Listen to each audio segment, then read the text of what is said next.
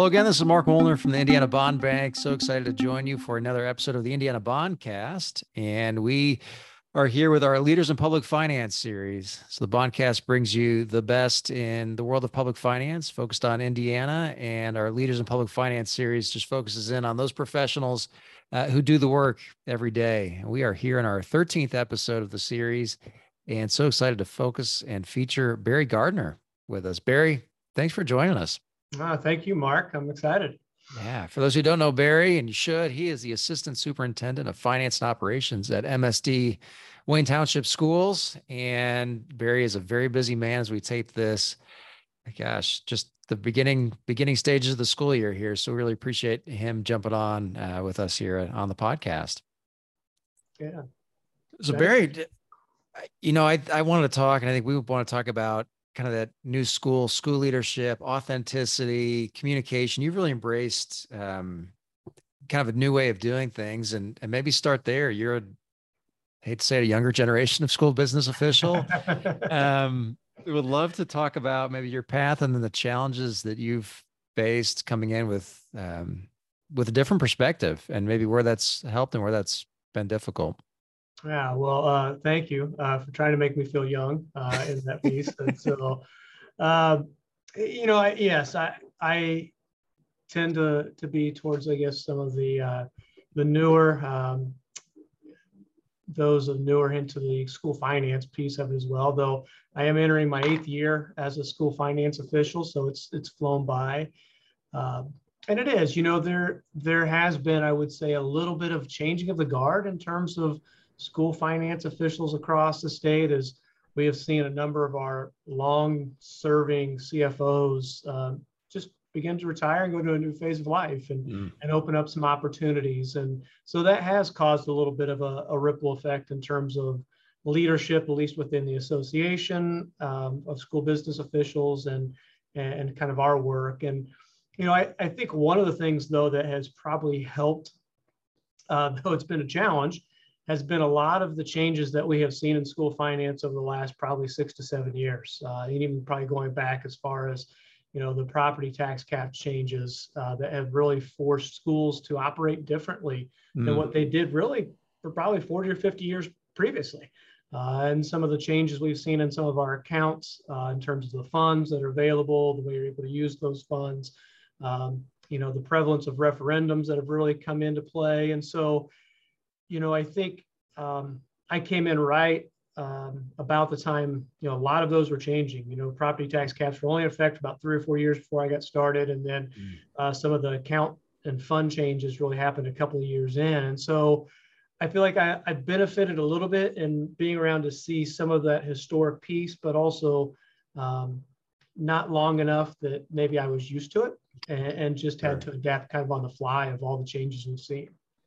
That's really neat. And you've made a lot of changes. I know recently, uh, since joining Wayne Township Schools, it, it the pace of change that um, that I've seen, even just on on your social media posts and and your presence there, which I'd love to get to at some point. But it seems like the pace of change and innovations accelerated um, at Wayne Schools. Maybe for the listeners, would you I don't know highlight some of the cool things that you've got going on? And um, you know, we're not all in your roles, but all of us in public well, the public sector, public finance are looking to innovate, make change. Maybe speak to like some of the process of how you identify areas to, you know, that would that would benefit from taking a second look or a deeper dive.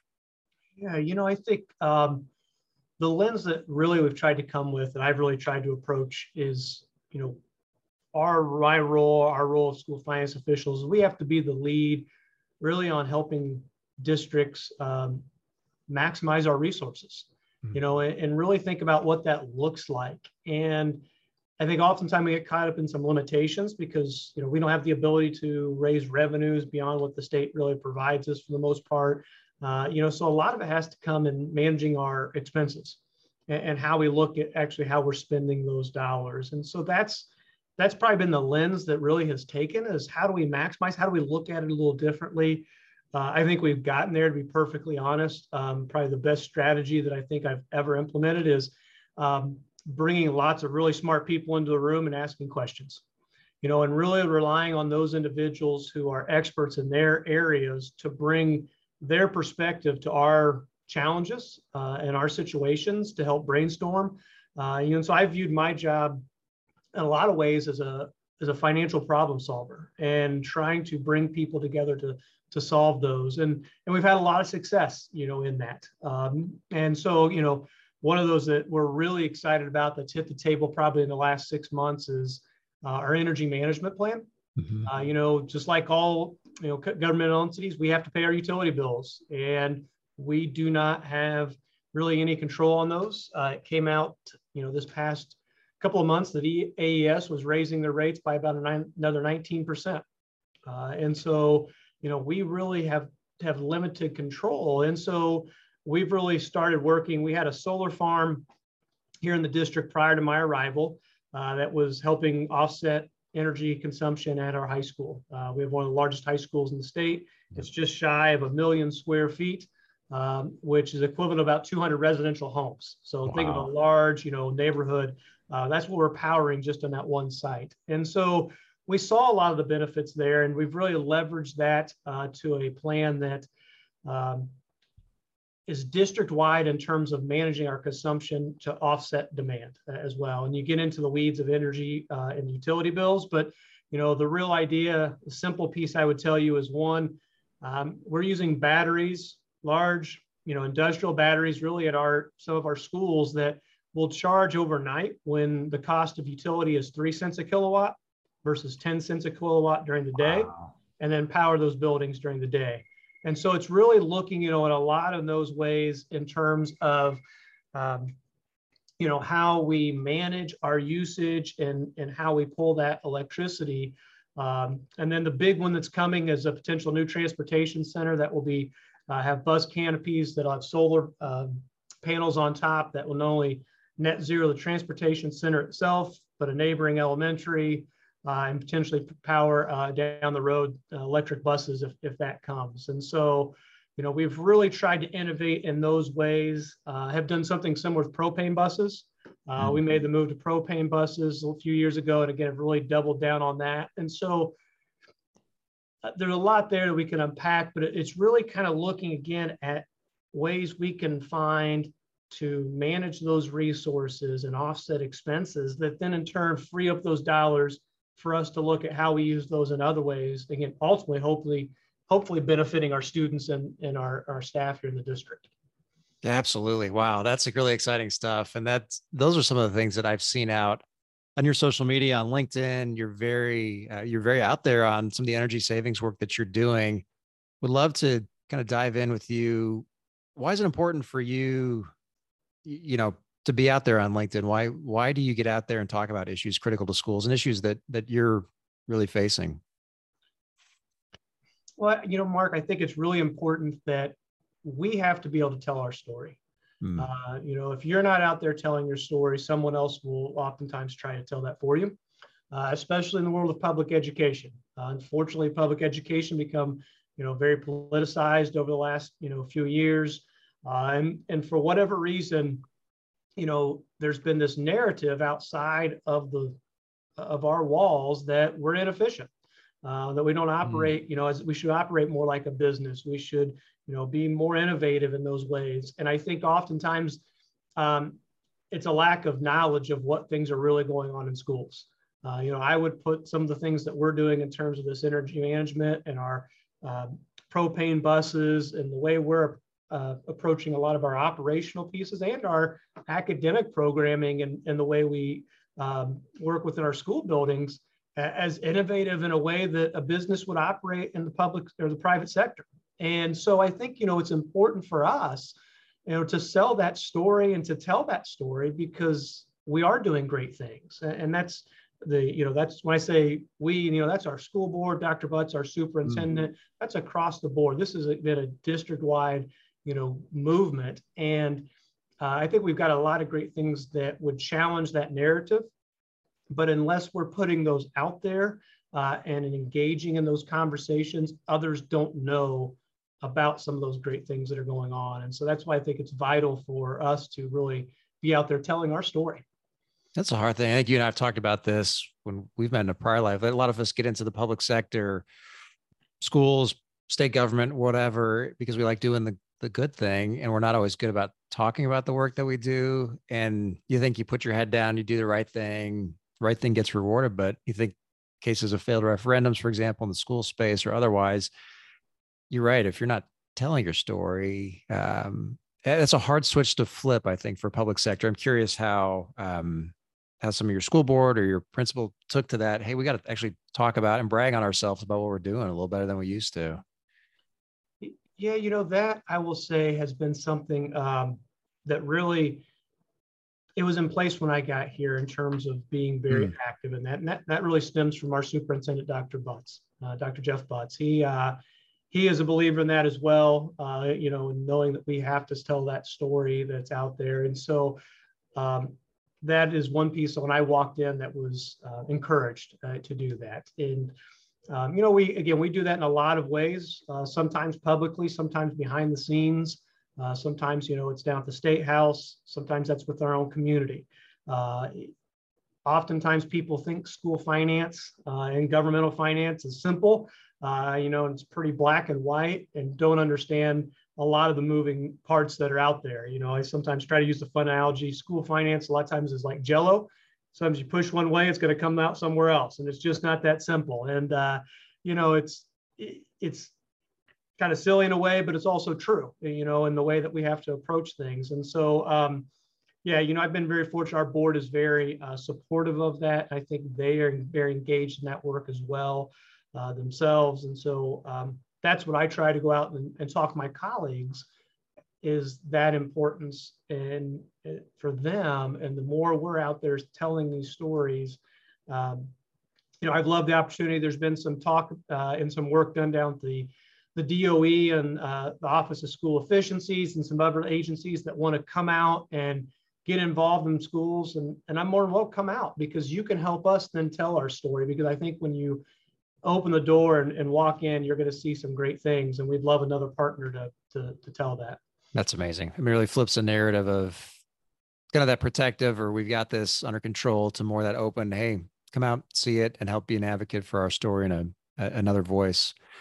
You mentioned the state house, and I think a lot of people would get the the, the shivers if they um, had to think about going down to the state house and sitting in front of legislators, not only just testifying and telling telling your story, but also answering questions uh, from elected officials you're very good at that. You've done it. Is that just a, a natural Barry skill, the public speaking, or is that something that you've um, honed over the years? I mean, what, how, did you draw the short straw one time a few years ago?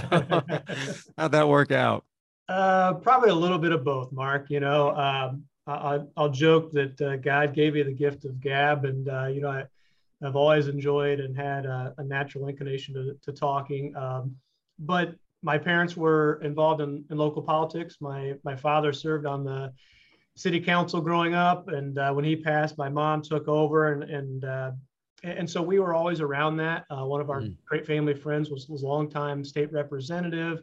I had interned for her down at the state house years ago, and so you know there was some natural assimilation that that was already uh, there. But you know, I will say.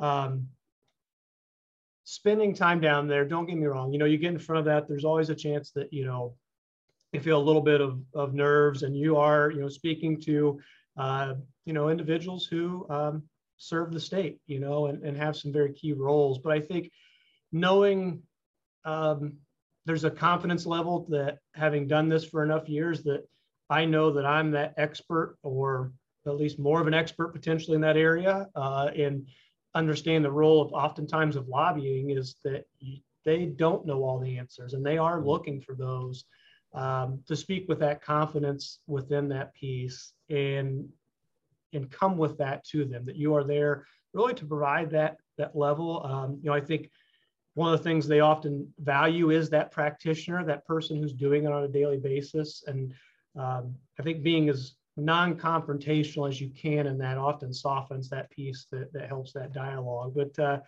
um, i've been challenged many times down in there and, and some of the pieces and some back and forth and, and that's okay. You know i think just like anything else and, and you would appreciate is the more you do these things the more practice you have uh, the better that you you get at it. And uh, having the opportunity to present it at school board meetings um, you know community meetings when you know uh, I'd rather speak to a in front of a Senate panel, you know, or something like that, than oftentimes some of the uh, the referendum or do we do a referendum parent pieces that you have because um, parents are not afraid to challenge you in that way and rightfully so uh, you know sure. in that they um, they are those those taxpayers that you serve and so i think having done some of that makes the state house a little easier because uh, you've been challenged in other ways in the past i understand yeah. I remember my first uh, presentation in front of a board our board at ihcda housing community development authority when i started at the state and it's they don't necessarily know it's your first time and you just have to get up and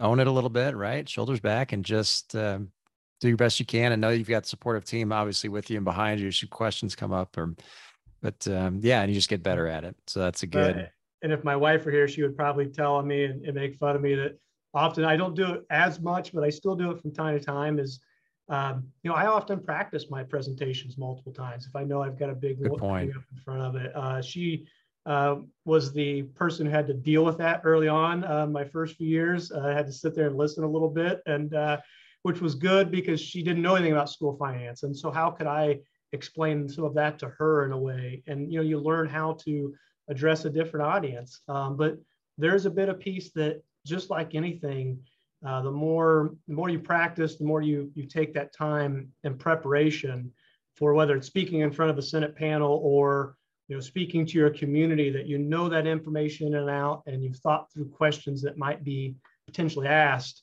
um, the more com- again confident that you are, and, and, the better that comes across. And so it's it's also a little bit of that as well. Wow. I know this is a public finance podcast, but you you talked about your wife, and you've you also bring her up and your family up on on LinkedIn, which is which is really cool. You've you kind of broken that artificial divide of like this is press professional, this is personal never the two shall meet. Um and so let's let's go there. Why is that you know so important to you to share kind of that part of your life? Um you know showing yourself kind of breaking away from work and like having that recharge um, with your family would love to talk about that well i think you know you used a word early on mark um, that that i think hopefully people describe with me at any point as authentic um, absolutely you know, it's who i am and so you know part of who I am in my daily work is my family. Um, you know, I have three young children. Uh, the third, uh, he starts kindergarten on Friday. And so all three will be in uh, Speedway schools here uh, on the west side. And so they are, you know, a part of that public school system that I represent. Uh, I bring that lens into the work that I do. Um, you know, and so again, they are part of my story in, in my life and, and what I bring to my job on a daily basis. And, you know, I picture those students that I serve and my own children and what I would want for my own children. And so, so they're a part of it there. Um, but, you know, the other piece that I think has really come up, especially during this pandemic, is, you know, that that balance of, of life and uh, of work and that and, and the importance of that. Uh, and so, you know, I'm a big believer in uh, as much as I um, let's sit here and telling you that I challenge myself and I go, go, go. Uh, my family is really important and i struggle with that mm. and i think you know oftentimes we don't talk about those things and so uh, i think again that that gift of gab and that feeling of you know not um, of confidence in who i am allows me to not be ashamed of sharing some of those pieces of that i do on social media that um, hopefully maybe helps others that are out there and hear oftentimes the push that we have in, in our jobs and that that desire to be better and that desire to succeed, um, I don't believe should come at a at a loss to our families. I think you can find both. There's there's ebbs and flows on both sides, and so um, you know, I, again, that's me, um, and I think our lives have been sometimes about sharing that for others uh, and, and, and, engaging in that conversation. And uh, again, a little bit of I think that's important, and, and so I I push that out there as a part of that. And it's really, I, I really appreciate it because it is authentic. And I, I use that word intentionally. It's you, it's not just the snippets of life where, Hey, we're opening this new building. We've got this new cool thing at work. And it's, it's not just cherry picking kind of those uh, easy wins. You're very good about just sharing kind of throughout um, a little bit of everything, which I think, I think lets people know who may, you know, maybe going through the same thing, right? Of it's not always roses and rainbows. It's some, you know, you you got to work at it sometime. And the balance of how much in this aspect and how much of that aspect, and when am I going too hard at work? It's it's real. And I think seeing from somebody like you is is really meaningful. Well, you know, the interesting part you bring that up is it, there is a part of me I do that. You know, you wonder what's what's the impression of those pieces. Mm. Um, and I will tell you, uh, it's been really interesting, at least within LinkedIn, and not that I have some huge following in those pieces, but a couple of the more probably personal posts that I've I've placed over the summer um, had 10 to 20 times more response than the building additions or the other pieces that are out there you know and i think sometimes there's just there's that craving out there that we don't talk about those things. We don't bring those into our workplace um, that i think people often crave and and and yearn for. And so it was kind of an affirmation of sorts for me to see that response in terms of comments and, and impressions that it had far more than than any of the work stuff that that has even been you know great from a Wayne Township, great things that are happening. Uh, and so I think it was just affirmation that there are people out there that that need a bit of that in their life. Yeah, I would agree. I would agree. Maybe we kind of as we come to a close here on the Indiana Bondcast Leaders in Public Finance series with Barry Gardner, look ahead a little bit. So maybe start with you personally before you get broader with you know, public education. But for you, you're always um, one of the things you're also posting about oftentimes is what you're reading or what you're looking forward to read. I think you're going for your doctorate now, public education. So you are you're on this continuous learning uh, treadmill cranked on high. What what um, what drives that, and kind of where do you want to go with all everything that you're learning? Yeah, great great question. Um, you know, I think it's really driven by um, just a a bit of competitiveness in a sense of always wanting to be better. Um, but also just a knowledge base of wanting to, to learn more and mm-hmm. to know more about the area that I, am serving. And so, uh, and, and I think the third place I connected back, Mark, is the question you asked earlier of where do we, you know, where or how have we brought some of the innovative practices? To me, it's it's that I have to be a constant learner. I have to look at, at other ways, other districts here in Indiana or across the country are doing things, or leaders out in the business sector and what knowledge and insights could they bring to us. And and you only do that if you're listening to podcasts reading books reading journals and, and really exposing yourself. And so it's it's a bit of all all of that. Um, and and part of that's that doctorate piece uh, you know as well uh, that's uh, doing down at indiana university. Uh, part of the reason i went back down there was their programs based in uh, continuous improvement science. Nice. And, and so you know just again this idea of how are we again slowly going out and finding ways and processes that we can improve upon uh, and then bring that back to, to our sector. And so um, that's my goal you know with all of this is just as we continue there's never a shortage of things to do as i often say in the district and and ways that we can continue to improve and, and how we need to react and hopefully those are helping me continue to prepare for those challenges i don't know that are coming I think it's a great point. I hope folks have heard what I just heard, which is innovation is not the apple hits you on the, you know, it's another tree, apple hits you on the head and it's voila, it's a big idea. It's, I don't know about you, Barry, but every new idea we've had here at the bond bank has been a, a hybrid or a mashup or something we've seen tried or worked or borrowed from somebody else. And it's just because we've had our eyes open, our ears open.